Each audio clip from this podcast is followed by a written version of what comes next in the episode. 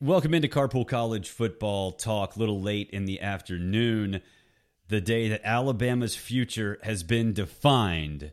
Kalen DeBoer coming from Washington to take over for Nick Saban. And look, I like the hire. Reminder if you miss any of these Carpool College football talk chats, subscribe anywhere you get your podcast. You can also follow me on X, Instagram, Threads, wherever at Barrett Sallee. I love this hire for Alabama. Kalen DeBoer is a winner.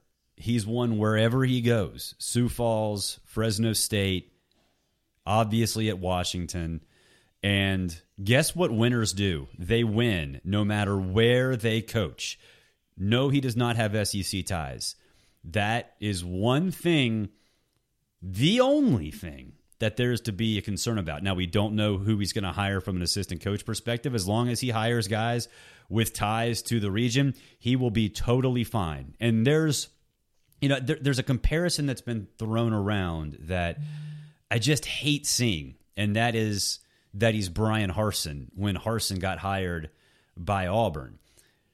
Bryan Harsin was a group of five coach that inherited a powerhouse at the group of five level, but that's much different than taking a Washington team that was a complete disaster after the Jimmy Lake era and leading it to essentially within one quarter of winning a national championship in year two. Because if you go back and watch the Michigan game, Washington had a chance. It shot itself in the foot over and over and over again. Uh, so they were there. They they were there. They were close, and so he doesn't need to have ties. All he needs to do is continue to be himself, and that is be the best dang coach in the Pac-12, be the best dang coach west of the Mississippi and become perhaps the best dang coach in the SEC.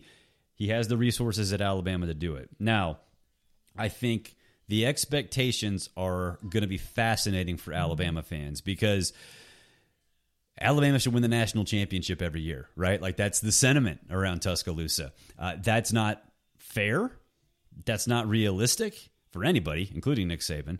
And it certainly isn't how you should treat this season for Kalen DeBoer. In the new era of the 12 team college football playoff, defining success should be this contending for a college football playoff spot every single season. Now, for Alabama in the past, that has not been the standard. And you would think that, oh, well, it's expanding to 12, making it every year should be the, the standard. And the answer is no. It's a much different world now because of realignment and because you have Texas and Oklahoma coming in. It's going to be really hard to make it every single year. Now, you know, because there's going to be three or four SEC teams, maybe five, that are two, three lost team, two lost, three lost teams, one, two lost team, whatever it is. And so you're you're putting yourself, if you start losing a couple games, at the mercy of the rest of the country. And so sometimes there will be times that Alabama doesn't make it in. But being in that conversation in mid to late November is exactly where every school should strive for, and it's exactly what you should expect in year one under Kalen DeBoer. If he misses it, yeah, it's a disappointment. Sure. Is it a career killer? Is it proof that he can't handle the pressure? No, it's not. Don't think like that. It's not fair to him for you to think like that. And so I think what what's really interesting about this DeBoer hire as well is that he's an offensive minded guy, and for 17 years, Alabama was run by the best defensive coach of all time. But that's not true. That's not reality. Sure, on paper, you look at Nick Saban's resume and you see that he's been a, a defensive coach his entire career. But in 2014, he revolutionized college football by hiring Lane Kiffin and essentially developing a pro style offense out of the spread with players who are far better than anybody else. Sure, we can sit here and say Gus Malzahn did the same thing and all this stuff. No, go back and watch 2015. Up tempo spread with Derrick Henry. he did it better than everybody else. And so you look at what Kalen DeBoer does. He likes to run the ball. And then he developed Michael Penix into a Heisman Trophy finalist. Nobody who watched Michael Penix at Indiana would ever have dreamed of that being the case. But he did it. and he developed a wide receiver room that was comparable to those of Jerry Jeudy and that whole crew, DeVonta Smith uh, at Alabama. So he actually fits exactly the direction Alabama was going with the offense in Nick Saban's final season. And really, his last few seasons. You know, he, he definitely took some pressure off the quarterback this year.